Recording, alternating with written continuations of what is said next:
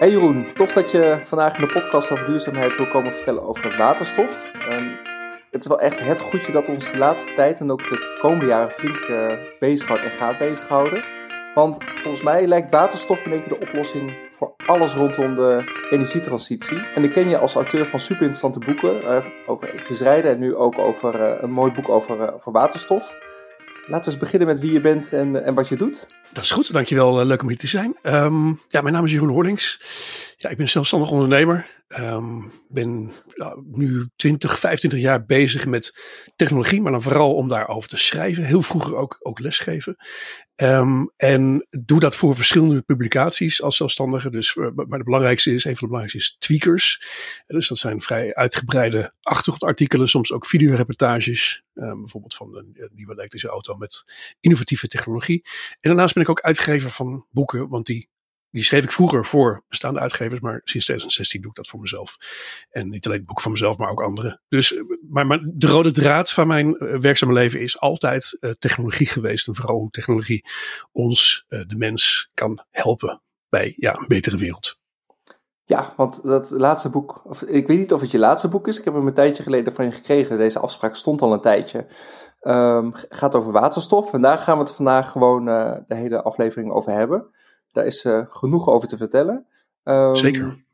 En uh, ja, afgelopen weken in N R C een groot artikel dat V V D en D zesenzestig nog grotere ambities hebben met groene, groene waterstof. acht gigawatt in twintig dertig. Nou zegt acht gigawatt mij nog niet zo, eens zo heel veel. En hoeveel waterstof heb je daarvoor nodig? Maar dat is al over acht jaar. Zijn die, la, laten we gewoon beginnen. Uh, zijn, zijn die plannen überhaupt wel haalbaar? En wat betekent dat dan voor de industrie? Nou ja, precies.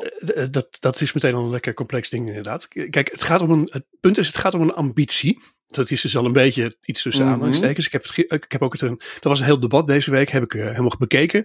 Uh, want ik was heel benieuwd hoe uh, de parlementariërs, wat voor vragen die hadden voor minister Jetten.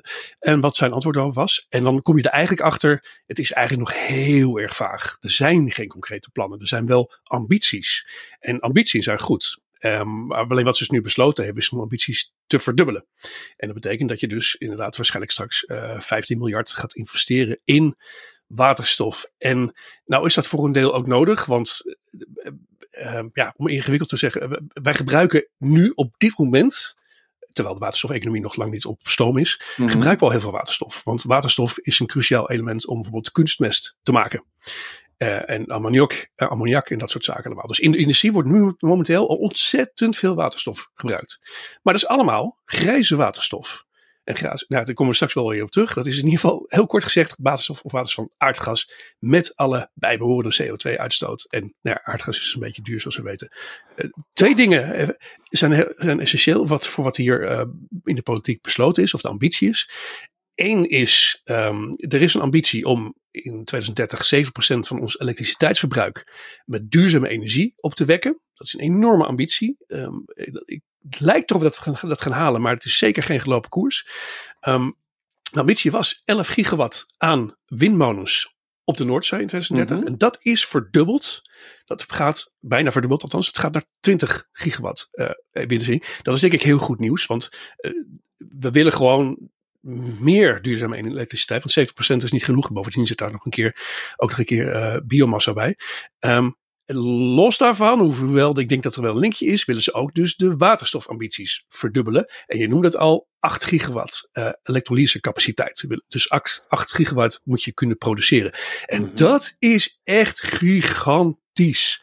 En daar kun je dus hele grote vraagstellen bij stellen. Want he, om, simpel voorbeeld, de grootste electrolyzer, dus een fabriek die waterstof maakt, op dit moment in Europa, mm-hmm. heeft een capaciteit van tien megawatt. tien. tien dus me- kun je nagaan hoeveel. tien megawatt. En ja. je wilt dus acht gigawatt, achtduizend megawatt wil je dus kunnen opwekken. Dus dan heb je zevenhonderdnegentig megawatt meer nodig. Installaties, uh, ja, ja precies. Dus ja. dat is... Dat is zo'n gigantische omvang, terwijl er heel veel problemen zijn, want dat is nu nog, nog totaal niet rendabel. Dus uh, dit, ja, dat is het lastig. Het is ook een beetje kip-ei. De industrie wil wel naar waterstof, moet hè. Tata Steel kan, ja, werkt nu met kolen om de staal uh, uh, te laten smelten. Nou, dat moet, dat kan ook.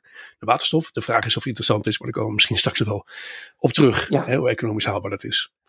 Maar in ieder geval, die ambities zijn denk ik uh, goed. je kunt er wel heel veel vraagtekens bij stellen, want de, de invulling is ontzettend vaag. Want de, en de belangrijkste vraag daar is, ten slotte, de belangrijkste, het belangrijkste mm-hmm. punt is, um, kijk, die, die duurzame elektriciteit van die windmolens, die willen wij in eerste instantie zelf gebruiken, toch? Die zijn dus nodig voor die zeventig procent doelstelling van twintig dertig, duurzame elektriciteit. Maar ook voor de huishoudens dus, maar ook voor de industrie. Um, maar als je daar dus waterstof mee gaat maken, dan gaat er, omdat er heel veel energie voor nodig is, ontzettend groot deel daar naartoe. Oftewel verdringing. En dat moet je dus voorkomen. Nee, en je, hoe, je, dat weten ze niet. Nee, want je cannibaliseert dus je eigen elektriciteitsproductie om waterstof te maken, wat volgens mij niet heel erg efficiënt is om daar later weer stroom van te maken. Uh, precies, het, je verliest twee keer energie bij het maken van die waterstof en bij het weer omzetten van de waterstof naar elektriciteit. Um, stel je voor dat waterstof niks kost of bijna gratis is, dan is het prima. Als je er genoeg, genoeg elektriciteit hebt, we, we komen om in de duurzame stroom, prima. Ja. Maar we hebben nog lang niet genoeg duurzame stroom voor ons eigen elektriciteitsverbruik. We hebben nog lang niet genoeg duurzame stroom voor alleen al ons huidige waterstofgebruik. Laat staan voor de toekomst. Dus dat zijn uitdagingen. Uh, dat, dat, kijk maar eens naar die discussies van de politiek. Er is niemand ooit die daar een kostenplaatje uh, berekent. Die zegt van, nou, als Tata Steel met waterstof gaat werken, dan kost het dit. Nee. En dat is, is het, een beetje de crux. Is dat überhaupt uit te rekenen nu? Dat is, nou, klopt. Dat, dat is dus ook een punt. Hè. Het is lastig, want je gaat dus uit van de prijs die waterstof nu kost. En je, je gaat misschien uit van een fictieve prijs in de toekomst, al dan niet uh, rooskleurig of, of eh, optimistisch of juist pessimistisch. Uh, dat is dus al lastig rekenen, maar zelfs in de meest optimistische scenario's um, zie ik uh, het toch wat somber in voor uh, bijvoorbeeld Tata Steel. Want wat, t- om twee redenen. Allereerst, Tata Steel is, uh, die haalt staal ergens uit de wereld, niet uit Nederland. Dus die importeert is via schepen staal. Dan gaan ze daar, uh, ruw, ruw materiaal, dan gaan ze er staal van maken op die mooie rollen. Dan gaan ja. ze het weer exporteren naar een land in de wereld. Dat is al niet heel erg handig om dat hier in Nederland te doen. Dat kan je beter doen waar die op staal... Op de plek waar dat staal is? Precies, waar het staal ja. is. En of waar het gebruikt gaat worden. Uh, en het tweede is dus dat je dat in plaats van met kooks, kolen, um, met waterstof kunt gaan doen. Dat kan. Uh, maar ook daarbij schrik je echt van, de, van de, wat daarvoor nodig is. Uh, Tata Steel, alleen Tata Steel, hebben we het dus nog niet over de hele rest van de industrie, mm-hmm. laat staan uh, auto's, vrachtwagens enzovoort eventueel, uh, heeft tien volledige moderne windparken nodig. zevenhonderd windmolens, alleen voor Tata Steel. Voor één fabriek. Voor één, ja. alleen voor Tata Steel. Ja. Dat, nou ja, reken maar uit wat dat kost. Uh, de, per, per, per kilo waterstof die je daarmee produceert, dat is zo ongelooflijk duur. Nou ja, dat, dat, dat staal in Europa wordt dan ja, uh, onbetaalbaar. Het is misschien logischer, misschien moeten we Tata Steel dus inderdaad verplaatsen naar een logischere plek, waar je ofwel goedkoop waterstof kan maken, ofwel uh, waar je inderdaad uh, die, die staal direct kunt, uit de grond kunt halen of, uh, of, of weer verwerken. De Sahara bijvoorbeeld. Ja. Precies. Komt daar, ja, daar komt het staal dan weer niet vandaan. Daar komt het staal dan weer niet vandaan. Daar kun je wel waterstof dat, maken inderdaad. Ja, het, hey, het, het, heel complex. Ja, interessant. Maar, en, en je zei net al kilo waterstof. Ja. Heel veel mensen denken volgens mij in liters. Hè, want je tankt ook liters benzine. Of je neemt een kuub aardgas af. En ja. Wat is waterstof eigenlijk? Um, hoe maak je dat? Hey, dat maak je met elektriciteit. Daar heb je dus heel veel elektriciteit voor nodig. Um, We nou, beginnen bij, bij, bij hoe, hoe maak je het? En waarom is dat in kilo's eigenlijk? Uh, veel vragen tegelijkertijd. Nou, allereerst, wat is het? Want, wat, als mensen praten over waterstof en ze willen het heel positief weergeven, dan zeggen ze waterstof is uh, het meest voorkomende element in het heelal.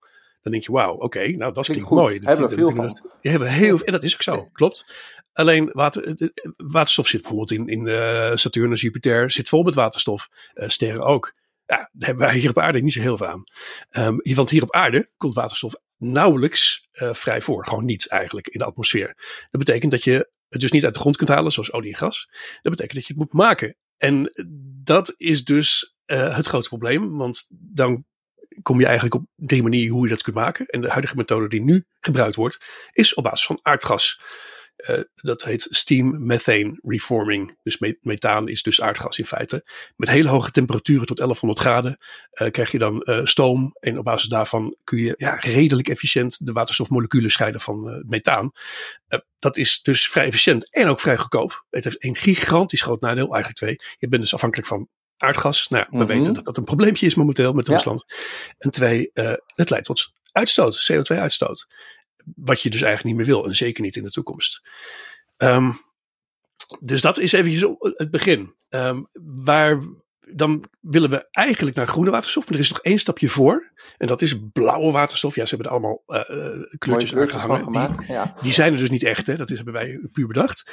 Um, bij blauwe waterstof heb je gewoon nog steeds het oude proces van die aardgas. Uh, steam methane reforming wat je gebruikt. Mm-hmm. Um, maar dan, in plaats dat je C O twee vrij uh, laat, stop je dat onder de grond. Dat heet C C S. Ja. En dat hoor je ook overal. En dat is op zich een goed idee, omdat wij dan... Ja, het is een soort van transitiemethode. Hè. Je kunt met de huidige productiefaciliteiten, de huidige vorm van industrie, kun je eigenlijk redelijk door blijven gaan op basis van fossiele brandstoffen. Alleen die C O twee vang je af. De, het probleem is alleen, ja, dat kost wel geld om dat te bouwen. En je weet nog wel, die... Die kolencentrales die ja, vreemd genoeg in Nederland zijn opgeleverd. Uh, de belofte toen die gebouwd werden was. Ja, maar we kunnen ook afvangen met C C S. En dat komt helemaal goed. Dus ja, geen uitstoot. Super modern. Ja, alleen uiteindelijk deden ze dat niet. En dat was ook niet keihard afgesproken. Wat eigenlijk gek is. Dus mm-hmm. hadden we in één kolencentrales zonder C C S. Um, oftewel, of om voor fabrieken om dat nu nog te gaan uitrollen. Terwijl je al weet dat het naar groene waterstof gaat. Ja, is, dan, dan gaan ze een installatie bouwen die ze tien jaar gaan gebruiken. Of misschien vijftien, maar en dan is het over. Ja. Je wilt naar groene waterstof. En er wordt ook geneigd om die stap van blauw dus over te slaan. Mm-hmm. Ik dus ook niet, dat, dat, maar dat is echt een enorme transitie. Want dan moet je dus die hele, alles wat je nu hebt afbreken. Um, maar ja, wa- groene waterstof maken, dat doe je dan met behulp van elektriciteit, dat heet elektroly- elektrolyse. Mm-hmm. Misschien vroeger uh, op, op bij scheikundeles wel uh, gehad. Dat heb ik wel eens ooit gehad volgens mij. Ja. Maar precies. Hoe, met een negen volt batterij en een glas water. En dan kun je, ja, kun je waterstof maken inderdaad. Dat, dat, dus dat, dat kan ook op grote schaal. En dat is ook de manier die we willen. Hè? Want dat is dus gewoon, dat is dus groen. Als je tenminste met groene energie maakt. Want je kunt ook dat weer, uh, als je het stroomnet gebruikt om elektrolyse toe te passen. Dan is het weer eigenlijk ook weer een beetje semi-grijs. Precies. Dat maakt het zo ingewikkeld. Maar je wilt dat idealiter doen met ofwel zonnepanelen. Hè, met op de, in de Sahara waar we het over hadden. Ja, ja. Uh, hè, theorie dan. Um, want daar is heel veel zon. Of in Zuid-Europa kan natuurlijk ook. Um, je hebt natuurlijk wel water nodig. Dat is een beetje een probleempje in de Sahara. Um, Die was ik even vergeten, ja. Precies. Dus je hebt wel water nodig om waterstof te maken. Ja, precies. Met ah. elektrolyse. Want ja, daar, ja. daar distilleert het dan uit. En, en dus iedereen die zegt dat we dat in de Sahara kunnen maken, ja, hm, je mist dan moet één je dus, component. Je mist een heel belangrijk ja, component ja, inderdaad. Ja, ja. Dat moet je dus kunnen aanvoeren. En het moet geen zoutwater zijn. Dan moet je het eerst weer helemaal, helemaal destilleren dat het heel zuiver water is. Anders krijg je ook weer problemen. Kost wel energie. Um, het kost ook weer energie, ja. inderdaad. Um, maar goed, je kunt het dus ook met, uh, je kunt het dus met zonnepanelen in Zuid-Europa maken. Uh, of desnoods hier in Nederland, alleen in de zomer dan. Of mm-hmm. je kunt natuurlijk windmolens gebruiken. Of een combinatie van. Hè. Dat verschilt dus ontzettend per land. Wij hebben gelukkig heel veel zee. Ja, België heeft het al minder. Uh, ja, dat, sommige landen hebben helemaal geen zee. Dus dan nee. heb je alleen maar zonnepanelen. Um, er wordt, het is wel zo dat in het Midden-Oosten zijn bepaalde landen, zoals de Verenigde Arabische Emiraten, daar wel al mee bezig. Die hebben daar woestijn met uh, inderdaad heel veel, uh, heel veel zon. Er zitten aan zee. Dat zeewater kun je dus weer zoetwater van maken en dan weer destilleren. Nou, in theorie zijn dat best wel gunstige omstandigheden om waterstof te maken. Um, en wij doen het dus met windmolens. Maar ja, het punt is dus, um, dat kan allemaal. Dat gaat ook gebeuren, maar dat heeft ontzettend veel tijd nodig. Want mensen denken, nou, dat doen we even, dan twintig dertig, dan staat het er wel. Dat, maar dat is niet zo. Waterstof, groene waterstof maken, dat is pas economisch eh, en ook qua duurzaamheid interessant. Wanneer er zoveel groene stroom aanwezig is, dat onze huidige elektriciteitsbehoefte en energiebehoefte eh, volledig gedekt is. En wat er over is, daar kun je waterstof mee maken. Want dan wordt het immers goedkoop. Uh, maar ja, dat gaat dus nog wel een tijdje duren. Is, is in feite daarvoor het antwoord. Dus um, kijk, als je dat dus niet doet, dan krijg je dus verdringing.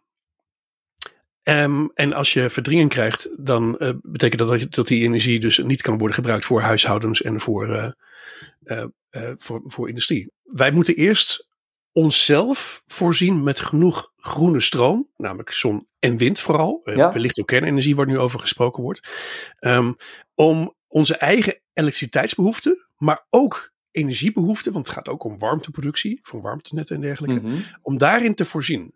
Als we dat hebben, dan um, kunnen we uh, over aan waterstof gaan denken. Als je dat namelijk te vroeg doet, dan krijg je dus verdringing dat je waterstof gaat maken, wat dus drie keer zoveel elektriciteit kost, terwijl je dat ook dus zou kunnen gebruiken. Dus dan gaat het ten koste van uh, onze groene, uh, ja, ons eigen stroomverbruik, zeg maar. Ja, dus eigenlijk zeg je, je moet alleen waterstof maken met de restcapaciteit die je over hebt als je het primair eerst gebruikt hebt voor waar je het voor nodig hebt.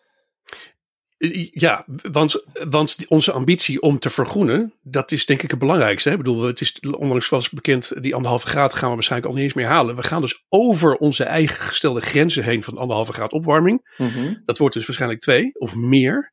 Ja, dus dat, dat zou de absolute prioriteit moeten hebben. En ja, het lastige is, je wilt, ja, tuurlijk wil je ook waterstof vergroenen. Want hè, wat ik al zei, onze eigen industrie gebruikt nu grijze waterstof. Dat wil je zo snel mogelijk groen hebben.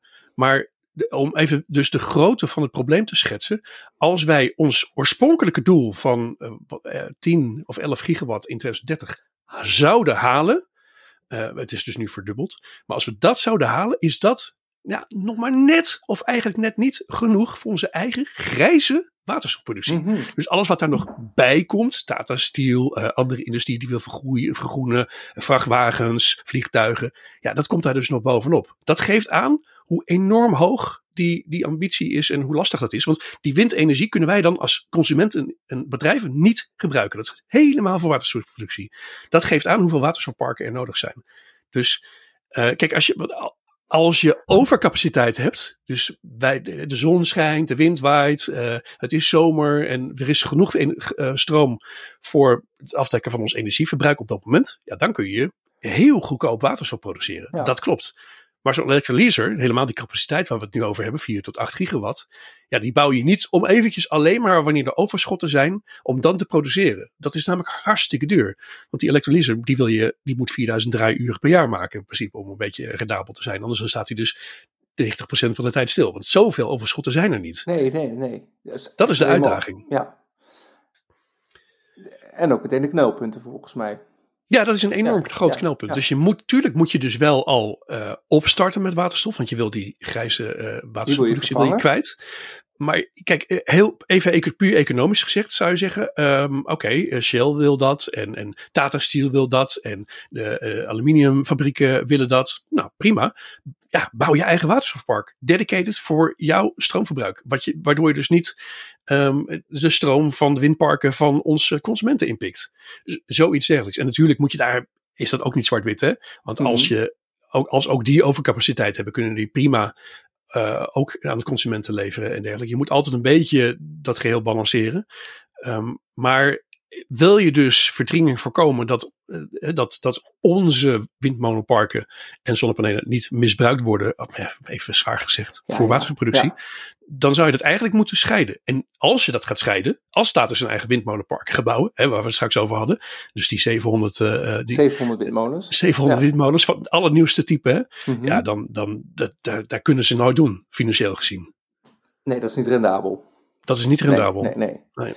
Hey, stel je voor, wij hebben wel waterstof. We maken waterstof als de zon flink schijnt in de zomer. Um, dat kun je niet direct gebruiken. Dan moet je dat gaan opslaan. Hoe, hoe, hoe werkt dat? Ja, of, precies. Of, of, of, ja, of, of vervoeren. Hè? Dus, maar je moet het ergens opslaan en vervoeren op een plek krijgen. Ja, en dat is een heel goed punt, want productie is een probleem. Ja. Maar er zijn nog, maar opslag distributie, dat is een ander probleem. En daar hebben we het waarschijnlijk ook nog een keer over straks over de, de infrastructuur, de efficiëntie en de kosten. Dat is weer mm-hmm. een ander mm-hmm. probleem. Maar inderdaad, die opslag en distributie is ook iets wat uh, onderschat wordt. Hè. Over het algemeen kun je zeggen, hoe minder mensen van waterstof weten, in het algemeen ge- gechargeerd gezegd, hoe rooskleurig het lijkt. Want dan denk je, Uh, oh, je, je, je hebt een opslag voor, voor weet ik veel, diesel. Of, uh, en dan haal je diesel eruit, gooi je lekker waterstof erin, klaar. Uh, het probleem van waterstof is, het is geen vloeistof. Het is een gas. En dat maakt alles al meteen heel gecompliceerd. Uh, uh, want dat, dat geldt namelijk ook voor aardgas. Ook aardgas is heel, best wel lastig te, te transporteren. Vandaar dat dat tegenwoordig met L N G gebeurt. En L N G, dat betekent vloeibare aardgas. Ja. Liquid. Maar eigenlijk en, is het dus naar waterstof niet goed, want het is water, gas. Waterstofgas is het? Ja, waterstofgas, ja. Ja, ja, ja klopt. Ja. En, en um, om, nou ja, dus, omdat het dus geen vloeistof is, heb je dus een enorm probleem met de opslag en de distributie. Want je moet dus gas gaan opslaan en vervoeren. Omdat het niet als vloeistof gebeurt, maar als gas um, heb je het probleem dat onder atmosferische omstandigheden, als je dan waterstof zou hebben, heeft het een enorm lage energiedichtheid. Als je het gaat comprimeren, dus je gaat het, het is echt samenpersen en dan stop je het in opslagtanks, um, net als duikflessen, maar dan in plaats van een duikfles, ik weet even niet meer hoeveel bar dat is, maar uh, dus, uh, ik stand op bar. Nee. Uh, en, en maar uh, een opslagtank voor in de tuin zal dertig bar zijn. Dat is voor mij ook een beetje wat in het gasnet gebruikt wordt uh, onder de grond. Maar uh, heb het hier over driehonderdvijftig bar voor vrachtwagens en zevenhonderd bar bijvoorbeeld voor auto's. Dat is een beetje het maximale wat we nu doen. Dat is een enorm hoge druk. Dat betekent dat je dus enorm sterke uh, gastanks nodig hebt. Ja, en een, een benzinetank bijvoorbeeld, hè, kun je in alle vormen uh, vormgeven. Waar het maar toevallig wat ruimte over is. Want het is een vloeistof.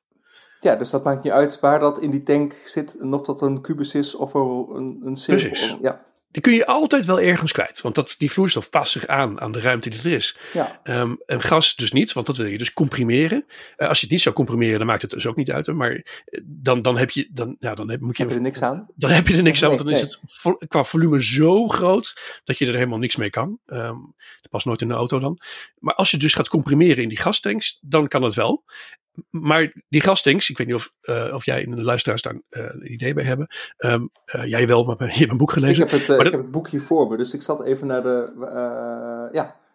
Dan, die gastanks zijn cilindrisch. Ja. Uh, dus die zijn rond van vorm. Um, want dat is namelijk een van de allersterkste opslagvormen voor iets wat onder druk staat, wat we hebben. Nog beter zou... Uh, helemaal rond zijn. Maar ja, dat laat zich ook weer makkelijk, niet zo makkelijk plaatsen in bijvoorbeeld een auto. Dus vandaar is er voor een cilindrische vorm gekozen. Um, net zoals een duikfles dus eigenlijk. Hè, ja, net vorm. Zoals de, de, de gastank in de auto. De ja, L P G-tank. Ja. ja, de L P G-tank inderdaad. Volgens mij, toch? Ja, ja, is ook cilindrisch. Dus, dus die vorm, dat is, uh, dat is een hele sterke vorm. Um, Uh, met glasvezel versterkt kunststof is het vaak. Uh, dus die, dat, die tanks die zijn heel sterk. En dat moet ook wel, want je wilt bij een botsing niet dat ze, dat ze uit elkaar barsten.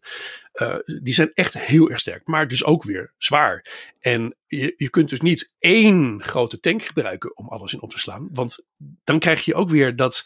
Um, uh, en zo'n tank die kun je met een bepaalde stevigheid tot een bepaalde omvang maken. Als je dat gaat vergroten, dan lever je dus in aan stevigheid. Ja. Dus dan moet hij weer dikker worden, zwaarder. Dan moet hij weer dikker worden. Ja. Dat, dus er is laatst wel, zag ik, een, weer een nieuwe generatie tank opgeleverd die heel groot is. Niet voor auto's, maar voor industrieel gebruik. Die is inderdaad, uh, ja, die is zo groot als een mens, zeg maar. Mm-hmm. Uh, en, en dan uh, een meter, meter breed ongeveer. Dus dat, dat schiet al op. Maar dat, ook dat is nog steeds zo'n onhandige cilindrische tank. Um, als je dus waterstof gaat vervoeren over de weg, hè, bijvoorbeeld. Dat is niet het meest handige. Um, het meest handige is namelijk gewoon onder de grond in... Uh, in, in uh, buizen? In, in, in, buis, in hele grote buizen inderdaad. Um, maar als je het zou vervoeren over de weg, dan heb je het over zogenaamde tube trailers. En die zien eruit als een vrachtwagen met niet één groot, grote tank, maar met allemaal kleine tankjes. Mm-hmm. En klein is dan relatief hoor, want ze zijn groter dan, uh, dan, dan wat in de auto zit of dan, dan een duikfles. Dat zijn gewoon hele lange cilindrische tanks. Maar dan heel veel. Ja. En qua volume is het desondanks, zelfs met zevenhonderd bar, nog steeds veel kleiner dan wat een reguliere tankwagen kan vervoeren. Je hebt dus meer vrachtwagens nodig om dat, die waterstof te vervoeren. Ja, want uh, als je voor je ziet een, zo, zo'n, zo'n, ja, je ziet ze nog rijden, hè, die Shell-wagens met mm-hmm. diesel of benzine erin. Ja. Um, je ziet ze nu nog wel rijden. um, ja. Die moeten dus een hele andere vorm hebben. Dus langere cilindrische tanks, ja. waardoor er veel ja. minder inhoud in, in één keer vervoerd kan worden. Ja, en dat is dus heel onhandig. Mijn inderdaad. podcast is heel onhandig dat ik hier een plaatje voor me heb. Maar ik ga kijken of ik het plaatje in de show notes kan, kan linken. Dat, ja. uh, dan zie je een beetje hoe dat eruit ziet. Ja. Ja, als je zoekt op tube trailer en, uh, en hydrogen, dan vind je waarschijnlijk wel iets ja. inderdaad. Ja. Maar klopt, dat, dat maakt het dus heel complex. Ja. Maar dat is vervoer over de weg. En dan ja. zeg je, um, we kunnen het ook gewoon uh, uh, uh, door de, uh, onder de grond door. Um, ja. Klopt, en we, we, gaan het la- we gaan het er later nog over hebben. En dan zeggen een heleboel mensen, ach, we hebben een heleboel mooie gasleidingen. Dan gaan we het daar doorheen pompen. Ja, nou ja, en dat, daar zit wat in. Maar um, wat, wat heel belangrijk is in die communicatie, omdat het vaak, vind ik, nogal vaag uh, gecommuniceerd wordt. Hè? Het gasnetwerk mm-hmm. is ervoor geschikt, zeggen ze dan. En dat klopt, maar waar gaat het over? Men bedoelt dan het industriële gasnetwerk. En dat zijn enorm grote buizen. En het, het klinkt namelijk alsof ieder huis uh, klaar is voor, voor waterstofgas. Wat niet zo is. Want heel veel van die huizen, zeker uh, bij in oudere wijken, uh, uh, wordt daarvoor uh, uh, staal gebruikt. En staal is nog net iets wat niet goed tegen waterstofgas kan, want dan krijg je corrosie. Dus je moet dus inderdaad P V C bijvoorbeeld hebben. Um, ja. Die, hele, die buizen die de gasunie gebruikt, die, die zijn er, dat, dat, dat netwerk ligt er namelijk al wel. Dat is, dat is ook wat ze dan bedoelen. Dat is een netwerk wat gaat, uh, dus de zogenaamde gasrotonde die we in Nederland hebben, die gaat dus langs de hele industrie. Mm-hmm. En er zijn bedrijven op aangesloten, die kunnen dus rechtstreeks uit de grond dan dus via die buizenstelsel kunnen ze dat gas uh, halen. En dat kan ook waterstofgas worden. Of gebeurt al voor een deel zelfs. Um, dus die buizen kun je daarvoor uh, geschikt maken inderdaad. Dat zijn dus hele grote stevige buizen waar je bij wijze van spreken als persoon gewoon doorheen kunt uh, lopen. Misschien moet je, je moet wel een beetje bukken. Ik, ik moet een beetje bukken waarschijnlijk. Met ja, die, precies. Twee meter, maar uh, ja. ja. Maar je kunt er doorheen kruipen, inderdaad. Maar ja, dat, dat soort buizen praten we dan over. Ja, dat zijn niet die buizen die ze... Toevallig hebben ze hier bij ons uh, in de straat uh, buizen, gasbuizen vervangen voor, voor die gele, P V C. Um, maar ook maar een heel klein stukje. Um, mijn huis is gewoon, aanges- dat weet ik, uh, aangesloten op die... Uh, op dat andere stelsel. En ik weet ook dat die niet heel erg... Uh, überhaupt voor gas al niet helemaal water, waterdicht. Klinkt een beetje gek. Ook niet, niet dicht zijn. Ja, k- klopt. En dat ja. is dus heel belangrijk. Je kunt het dus ook wel in kleinere buizen vervoeren, hoor. Maar dan moet je dus wel een netwerk hebben wat daarvoor geschikt is. En op dit moment... Er zijn namelijk wat proeven met uh, gas, uh, waterstofketels. Maar dat is allemaal via aangepaste buizenstelsels die dus nog niet gebruik maken van de bestaande. Uh, tenzij het een hele nieuwe flat is die daar uh, geschikt voor is. Je moet dus eigenlijk alles uh, vervangen, wil je dat doen. Dus dat... Dat gasnetwerk gaat dus vooral over die grote buizen. Inderdaad. Ja, precies, precies. Dus er zijn enorme kosten mee gemoeid om überhaupt dat waterstof, mochten we het hebben, bij bedrijven te krijgen. Um, ik heb een paar, uh, paar oplossingen bedacht. Mm-hmm. Eigenlijk, ze staan in je boek, maar ik dacht van, uh, je mag, en je mag alleen ja of nee zeggen. Hè? Uh, komt die er? De waterstofauto. Ja, hij, hij is er, maar gaat de waterstofauto er echt komen? Ja, ik hou nooit zo van uh, ja en nee, want dan is natuurlijk alle, alle, later, alle nuance... Later mag, je, later mag je me nuanceren. Oké, okay, oké, okay, is goed. Uh, ja, dan moet ik nee uh, zeggen. Uh, vrachtwagens op waterstof. Ook nee. Treinen op waterstof. In Nederland nee. Schepen op waterstof? Ja. Vliegtuigen op waterstof? Ja. Waterstof, hè, tot slot, waterstof in huis om te koken en je cv uh, om, om te verwarmen. Nee. Mooi. Nou, mag je nu nuanceren, hè? Die, die, okay, die, die, ja, die waterstofauto, die, die, die is lastig. Ja, en we hadden al uh, productie, opslag, distributie een beetje besproken. Ja, ja, Bij waterstofauto's ja. krijg je natuurlijk weer een nieuwe dimensie, namelijk de infrastructuur en de efficiëntie en ook de kosten. Wat kost dat nou? Um, maar nog heel even over de opslag, want inderdaad ook weer een plaatje. Zoek, uh, luisteraar, zoek um, Toyota Mirai en dan see through.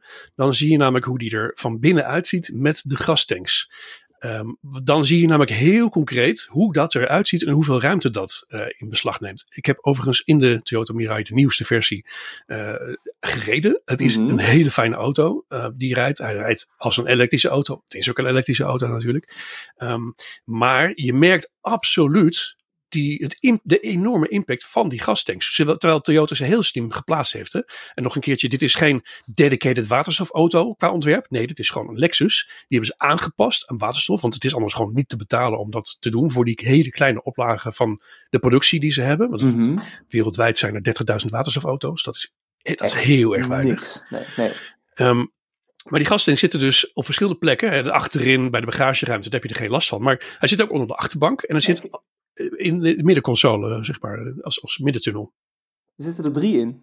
Zitten er drie in. Ja, er zaten ja. er, bij de oude Mirai zaten er twee in. Mm-hmm. En, en de persbericht stond ook nog over. Ja, we kunnen nu verder rijden. Dat komt door efficiëntie van de brandstofcel, maar ook door gastanks. En die impact van extra gastanks, die is natuurlijk veel groter nog dan de efficiëntie van een brandstofcel. Dus dat is het probleem. De Mirai, dat is een hele grote auto, vijf meter lang. Ja. Um, die heeft dus drie gastanks. En die heeft een bereik van, ja, in de praktijk vierhonderdvijftig, vijfhonderdvijftig kilometer. Wil je dus meer dan dat bereik, want je bent een dieselaar, je wil duizend kilometer kunnen rijden. Ja, uh, succes. Dan moet je nog ergens nog twee gastanks kwijt. Hoe? Waar? Ik zie het niet. Bovenop dak? Bovenop het dak inderdaad. Nou kijk, dat is met vrachtwagens en bussen makkelijker. Die hebben natuurlijk ja. ruimte. Dus bij bussen worden ze inderdaad op het dak geplaatst. En bij vrachtwagens worden ze achter de cabine geplaatst. Daar heb je ja, meer ruimte voor. Dat. Maar in een personenwagen is dat gewoon heel erg lastig. Laat staan, een kleine personenwagen. Want nog eventjes over die Mirai. Mm-hmm. Um, die middentunnel heb je niet. Heb je aan de voorkant geen last van. De voorkant is redelijk ruim en zit, zit ook heel goed. Um, achterin is het heel erg krap, omdat je dus op die gastank zit. En daardoor zit je, ook omdat het een sedan is, met je hoofd tegen het plafond. Ik ben zelf één meter drieëntachtig, dat is uh, ondergemiddeld. Mm-hmm. uh, ik zit met mijn hoofd tegen het dak aan. Dan pas en, ik het er niet eens, dan pas ik ook niet in. Dan pas ik helemaal past, niet in. Nee, achterin nee, nee. Wordt, is gewoon niet te doen. Nee. En hij heeft uh, plaats voor drie personen achterin. Althans, dat, dat suggereert de bank. Maar je hebt dus een enorm grote middentunnel, want die gastank is gigantisch. Mm-hmm. Dus de middelste persoon kan zijn benen niet kwijt. Dus die moet dan heel ongemakkelijk zitten. Oftewel, eigenlijk is dat alleen maar voor ja, uh, een maxicosi of zo geschikt. Maar, maar het is dus eigenlijk een auto voor vier personen. Dat schetst het probleem. Dus de andere variant is die Hyundai Nexo. Mm-hmm. Dat is een S U V. Ja, daar is het alweer iets logischer. Maar ook dat is een enorm grote wagen. Um, He, dus de, de, alleen al vanwege de opslag is het dus een heel groot probleem om, dat, om uh, waterstofauto's uh, op te schalen. Goed, dan hebben we het nog niet eens over de infrastructuur, want daar doelde je ook een beetje op. De, de, de, de, nou ja, en je zei heel mooi, een, elektrische, of een, een waterstofauto is in principe gewoon een elektrische auto, maar volgens mij moeten we dat even parkeren. Um, je zegt vierhonderdvijftig kilometer, vijfhonderd kilometer met, met één tankbeurt. Mm-hmm. Dan moet je gaan tanken. En dan... Ja. Ja, en dan heb je dus opnieuw een heel groot probleem. Um, en en dat, dat probleem is, hè, dus mensen hebben vaak bij elektrische auto's range anxiety. Zo van, mm-hmm. oeh, haal ik wel, voordat ik moet laden, er, haal ik mijn bestemming wel? Ja, uh, dat was met die eerste generatie Nissan Leaf, uh, met zijn kleine accu, begrijpelijk. Ja. Um, maar mensen hebben dat gevoel nog steeds, vooral als ze nog geen praktijkervaring hebben. Terwijl, uh, ja, als je elektrisch uh, rijdt, dan, dan weet je, ja, als je driehonderd tot vierhonderd kilometer kunt rijden, dan is er, dat range anxiety heb je dus nooit last van. Want de, wanneer doe je dat op één dag? Een paar keer per jaar misschien. En tijdens vakantie, vakantie natuurlijk. Ja. En als je van, van Friesland naar Limburg gaat en weer terug, ja, dan red je het misschien net wel, net niet. Nou, oké, okay, misschien moet je dan ergens gaan laden ondertussen inderdaad. Ofwel op je bestemming, of, uh, ofwel via een snellader langs de snelweg. Voor een waterstofauto is dat veel problematischer. Er zijn op dit moment uh, zo'n, ja, er is laatst eentje geopend. Voor mij zijn er nu zo'n zeven waterstof mm-hmm, tankstations. Ja. Precies, in heel Nederland. Te vergelijken, er zijn tweeënveertighonderd reguliere tankstations. tweeënveertighonderd. Dat is dus een enorm groot verschil. Um, ik heb zelf uh, destijds van um, Friesland richting, uh, moet ik het goed zeggen, het westen van Brabant gereden. Want daar zat uh, Toyota. Mm-hmm. Um, en op die route zit geen enkel tankstation. Ik moest dus oprijden via Amsterdam of Rotterdam om te kunnen tanken. Nou, dat is niet handig als je naar uh, de omgeving Breda moet. Of, of Arnhem, volgens mij. Toch? Nee, ja, dat, dat ligt dus niet op, niet op die route. Nee, dat ligt niet op de route. Dat rit, nee. ligt wel op de route van Oost-Brabant. Ja. Uh, no- Oost-Noord-Brabant, ja. Maar niet van West-Noord-Brabant. Echt niet. Nee, nee, nee. Uh, dat geeft het probleem een beetje aan. Uh, waterstof lijkt zo handig, want je kunt dus uh, ver rijden. En uh, goed, dan ga je tanken en binnen vijf minuten klaar. Nou, in, in theorie uh, klopt dat ook uh, wel. Maar je moet dus, ga maar na, als er maar hè, zeven, acht waterstoftankstations zijn in plaats van de tweeënveertig van nu, dan moet je dus altijd omrijden. Tenzij je er toevallig naast woont of, of uh, langs rijdt of uh, in de buurt werkt. Ja, dat zijn echt maar heel weinig mensen. Vandaar dat er ook maar hè, nog, nog geen driehonderd waterstofauto's in Nederland rondrijden. Dat is echt een uitzonderlijk laag aantal. En dat je, het is ook een beetje kip-ei verhaal, hè? Dat is ook het lastige. Dat wou ik net vragen inderdaad. Van, uh, we moeten gewoon heel veel waterstofauto's kopen. Dan komen die stations vanzelf. Ja, nee, klopt. En andersom. Dus, ja. dus je moet of heel veel... Ja, en, en liefst zou je dat tegelijkertijd doen. Wil je dat goed uitrollen inderdaad. Maar um, voor die tankstations is enorme subsidie uh, beschikbaar. Voor mij één komma twee miljoen per tankstation. Mm-hmm. Ze kosten één komma zeven miljoen, even uit mijn hoofd uh, gezegd. Dus je moet nog steeds investeren als ondernemer. Maar je krijgt dus een enorm groot bedrag, krijg je via subsidie uh, weer terug van de overheid. En ja, dat is ook nodig als je dat wil uitrollen natuurlijk. Desondanks is de business case ontzettend lastig. Ga maar na. driehonderd auto's. in heel Nederland. Ja. En, en vrachtwagens en wat bussen, maar dat zijn er ook maar heel erg weinig. Um, dus die business case is ja, de komende jaren gewoon niet bestaand. Nee, volgens mij zijn die tankstations ook niet heel klein. Het zijn niet uh, drie ja. uh, of uh, zeven of uh, vierentwintig snelladers langs elkaar. Nee, precies. Bij, bij snelladers kun je er een heel rijtje achter elkaar plaatsen. In dit ja. geval gaat het over één tankpunt. Uh, en alleen al, kijk, dat kun je opschalen. Hè? Alles kun je opschalen. Tuurlijk. Maar dat ene tankpunt um, uh, voor driehonderdvijftig bar of voor zevenhonderd bar. Uh, daar heb je twee verschillende koppelpunten voor.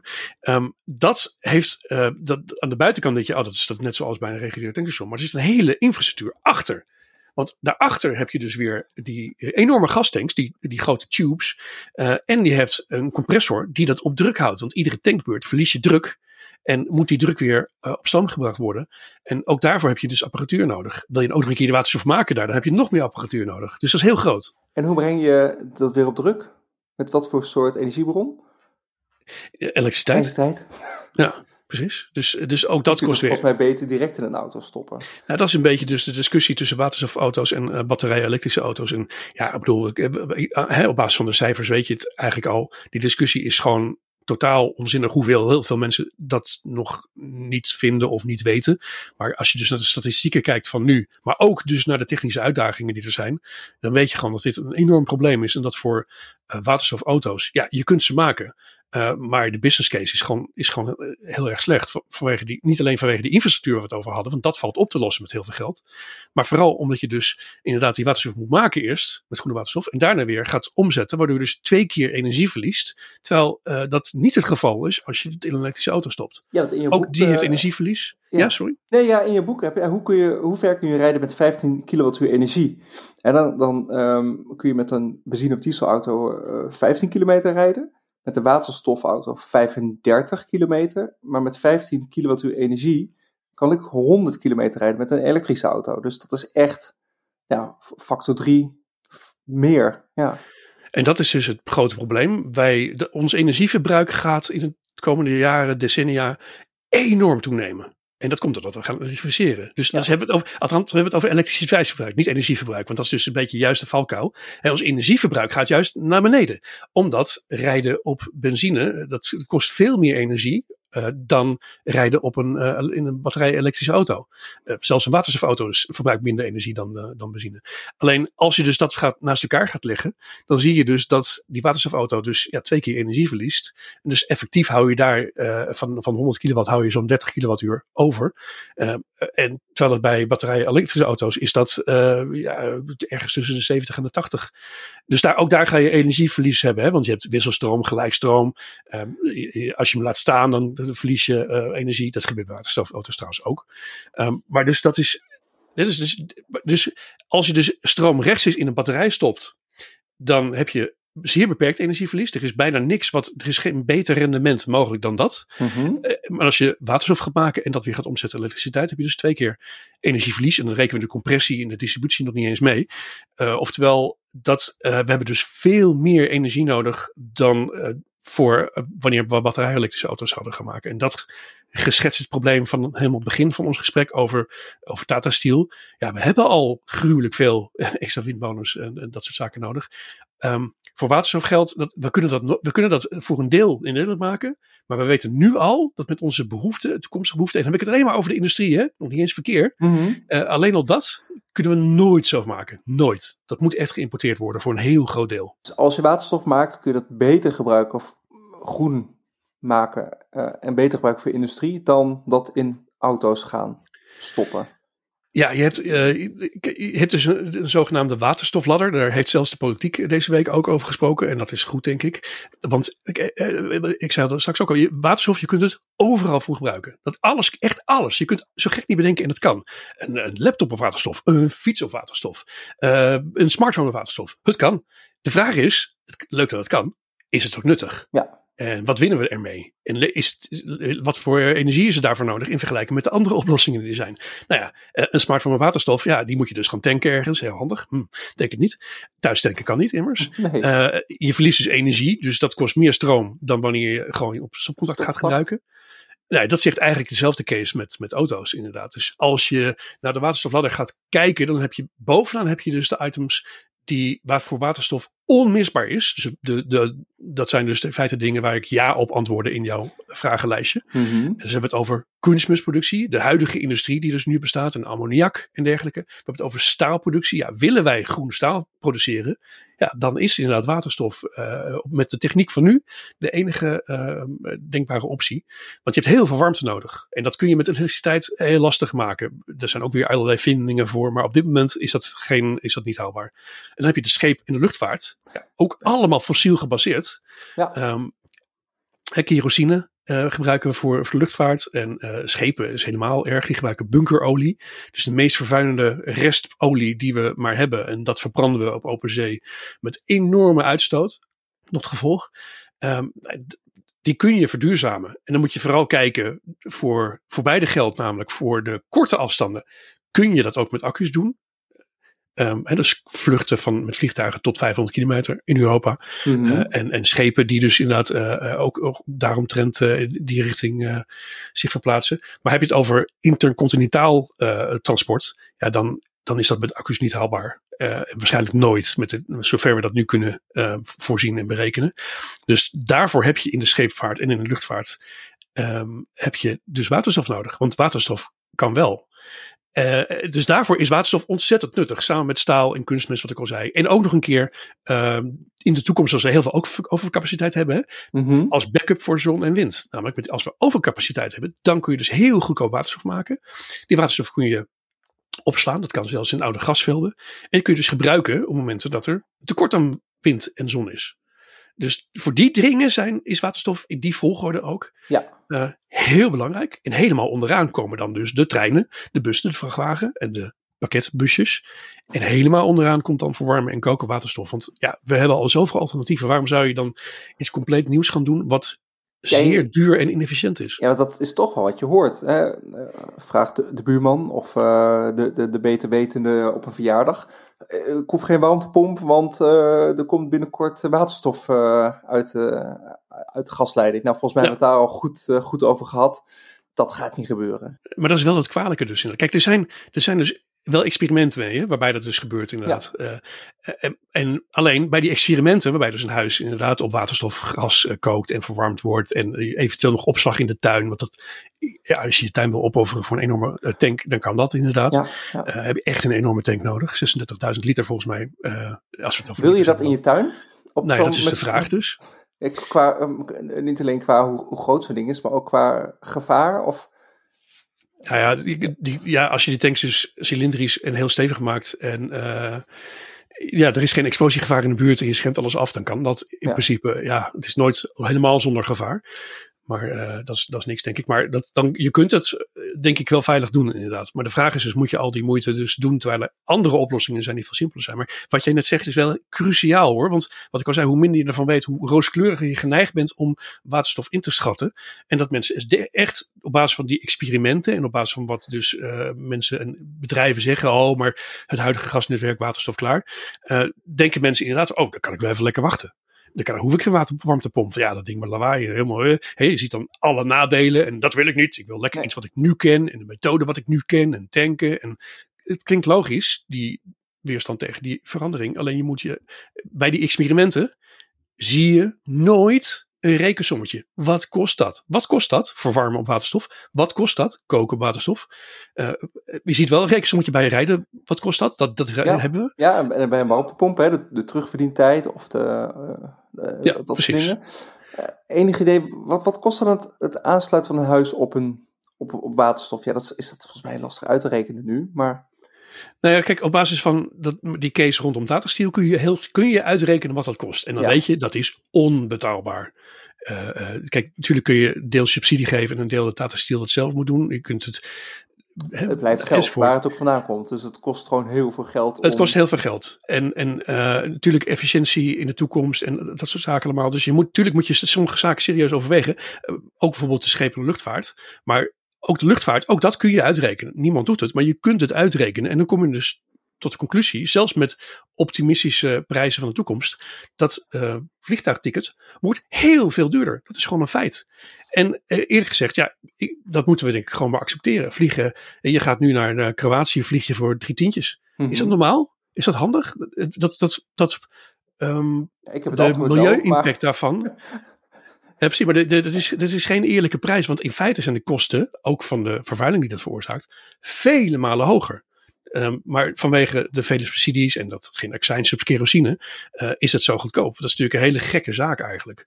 Dus je zou bij dat soort cases kun je best wel uitrekenen wat het dan met waterstof kost. En nogmaals, dat gaat dus heel veel geld kosten. Ik vind dat we dat moeten doen, want er is geen andere optie. Willen mm-hmm. we de luchtvaart verduurzamen.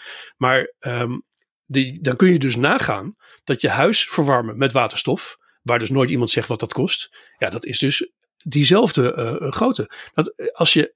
Uh, Als je, ja, als je gaat koken op waterstof, terwijl eh, nu gas is al heel duur, maar gas is vergeleken met waterstofproductie uh, ja, factor vijf goedkoper. Voor mij uh, um, uh, ja, vijf, misschien zelfs tien. Uh, oftewel, je weet dat dat ah. gruwelijk veel duurder gaat worden. En waterstof dat, is uh, gewoon vijf tot tien keer duurder dan nu de gasprijs. Ja, maar dat is dus het lastige. Dat is dus en dat is lastige, want ik, ik heb dat wel in mijn boek staan, maar die gasprijs is ondertussen zoveel hoger ja, geworden. Ja, ja, dus ja. Ik weet even niet hoe de exacte berekening nu zou zijn, maar omdat dus waterstof op, voor, er wordt gezegd uh, waterstof op basis van aardgas, dat was wel voor de gascrisis. Dus nogmaals, dit is uh, geflatteerd, dus dat klopt ja, niet meer. Ja. Dat was toen anderhalf à twee euro per kilo. Uh, blauwe waterstof was vijf kilo, uh, was vijf euro per kilo. Mm-hmm. En uh, groene waterstof met de prijzen van nu ongeveer tien kilo. Dus dat is inderdaad, uh, nou, vergeleken met gaswaterstof, uh, en vergeleken met gas überhaupt, dus is dat de factor uh, vijf. Ja. Um, en dat zal dus nu wel iets, uh, iets veranderd zijn. Maar je gaat per definitie dus meer betalen, inderdaad. En, en aangezien je ook op inductie kunt koken, is het heel gek om dan op waterstofgas te gaan overslaan. Ja. Los van het feit dat je nog een fornuis nodig hebt en dat je geen waakvlammen ziet en dat je het niet ruikt en nou, allemaal dat soort probleempjes die is... op te lossen zijn op zich. Ja. Maar het is, snap je, je hebt prima en hele goedkope oplossingen. Waarom zou je dan iets heel geks uh, gaan doen, wat onzeker is, hoe lang dat houdbaar blijft en hartstikke duur is. Dat is hetzelfde als dus je smartphone of je laptop op waterstof. Ja, het kan. Maar ja. Is het zinvol? Zijn er betere alternatieven? Ja, dat zijn er. Uh, die, die zit in huis. Dat zijn van die t- t- twee van die gaatjes waar je een stekker in steekt. Ja, precies. In, bij ons ja. Stal in ieder geval. Klopt. En nog één ding is misschien over treinen. Ja? Want ik zei tegen treinen, zei ik uh, nee. Nee. Ja. En uh, ik zei nee in Nederland. Want dat is, kijk, in Nederland hebben wij zo'n uh, we, we, we, een klein landje. Hè? Dus we hebben een spoornetwerk. En het meeste, daar is gewoon op basis van elektriciteit. Er is nu één waterstoftrein die er rijdt. Uh, op basis van bloedstek waar wat niet geëlektrificeerd is. Als experiment. Mm-hmm. In Nederland is dat van de zotte, omdat wij, omdat dat elektrificeren vele malen goedkoper en efficiënter is. Uh, dan hoef je dus niet met waterstof te slepen en te gaan tanken en dat soort dingen allemaal. En dat, het verbruik is ook goedkoper, omdat je het hele rendementsverlies niet hebt. In het buitenland, wat, heel, uh, wat een veel mindere infrastructuur heeft, waar niet overal stroom is, um, en wat uh, bijvoorbeeld een enorme kale vlakte is van, van duizenden kilometers, ja, daar kan een waterstoftrein Uh, wel weer uitkomen. Of in de bergen of zo. Ook dan moet je aan het begin en aan het eindpunt moet je kunnen tanken. Ja, dan moet je de distributie en de opslag voor hebben. Ja, in theorie kan dat. Dus daar kan het een alternatief zijn. Maar in Nederland is het echt uh, uh, ja, totaal uh, inefficiënt om dat te gaan doen. Ja. Hey, um, je boek heet Een objectieve kijk op waterstof. Volgens mij hebben we een hele mooie aflevering gemaakt met een objectieve kijk op waterstof. Zijn we nog iets vergeten ondertussen? Volgens mij niet. Um, nee, precies. Nou, moet ik wel zeggen nog eventjes over objectief. Want uh, daar gaat natuurlijk... De, de, de inkoppertje qua kritiek is altijd dat dat niets objectief is. Dat is natuurlijk het makkelijkste wat je kunt zeggen. Want ah, dit ja, klopt niet ja. en dat is te somber. En het, het streven is, um, zoals iedere journalist uh, heeft, is om zo objectief mogelijk Um, heel diverse bronnen te raadplegen. Die bronnen ook te citeren en op te nemen. De voordelen, de nadelen te beschrijven. Maar ook natuurlijk kritische kanttekeningen te plaatsen. Um, dus dat is... Uh, dat is en, en ik heb bewust die titel gekozen. Juist omdat ik in het grote debat Uh, dat heel vaak niet zag. Ik zag bij journalisten dat zij de kennis niet hadden. Het is echt, ook voor mij, Uh, ontzettend ingewikkeld onderwerp, omdat het gewoon pure scheikunde is, het hele waterstofverhaal. Mm-hmm. Nou, dan moet je dat dus net heel goed onder de vingers hebben en een hele goede vragen kunnen stellen. Maar als je dat dus niet stelt, dan krijg je een heel oppervlakkig gesprek um, op de radio of in tv, waarbij je alleen maar uh, ja, de mooie verhalen hoort. En ja, datzelfde geldt dus weer van de bedrijven. Die bedrijven die met waterstof bezig zijn, Um, die hebben een direct belang. Dus als je, uh, kijk, Toyota heeft nu, komen ze met een elektrische auto uh, dit jaar, of waarschijnlijk zelfs volgend jaar, iets, mm-hmm. iets later. Uh, ik heb een presentatie uh, gezeten bij, van Toyota vorig jaar, um, en dat ging over waterstofauto's. Nou, wat denk je? Dat was, een, dat, dat was uh, natuurlijk een halleluja verhaal, want ja, zij hebben waterstofauto's, ze hebben geen elektrische auto's. Het zal wel gek zijn als je dan dat, je eigen product gaat afkraken. Ja, dat, ja. Dus, dus het is, maar als je, dat weet je dus al van tevoren. Dat er een eigen belang is. Tuurlijk. Dus ik ben heel benieuwd hoe die presentatie nu zal zijn. Nu is het dus wel een elektrische auto. Halleluja, elektrisch rijden. Eh, precies. Ja, dat was, ze zaten heel erg vooral op hybride. Want dat was echt nog. Dat moesten we echt vooral niet, uh, niet, uh, niet tekort doen. En, maar goed, hybride auto's bestaan ongeveer vijfentwintig jaar. Ja. Dus, dus uh, ja, zo vernieuwend zou ik dat ondertussen niet meer noemen. Niet heel veel nieuws, inderdaad. Nee. Uh, iedereen die nog veel meer wil weten, raad ik echt aan om het uh, boek te kopen. Objectieve kijk op waterstof. Um, Dankjewel, Jeroen. Graag gedaan. Ik vond het echt waanzinnig interessant. Het boek is ook echt, echt, echt heel interessant om echt een goede mening te kunnen vormen. Heb je zelf nog vragen over of waterstof of uh, iets over duurzaamheid? Of ken je iemand of wil je zelf komen vertellen in de podcast over duurzaamheid? Mail me dan info at doe duurzaam punt n l en check natuurlijk ook Doe Duurzaam voor alle andere podcasts en artikelen rondom duurzaamheid.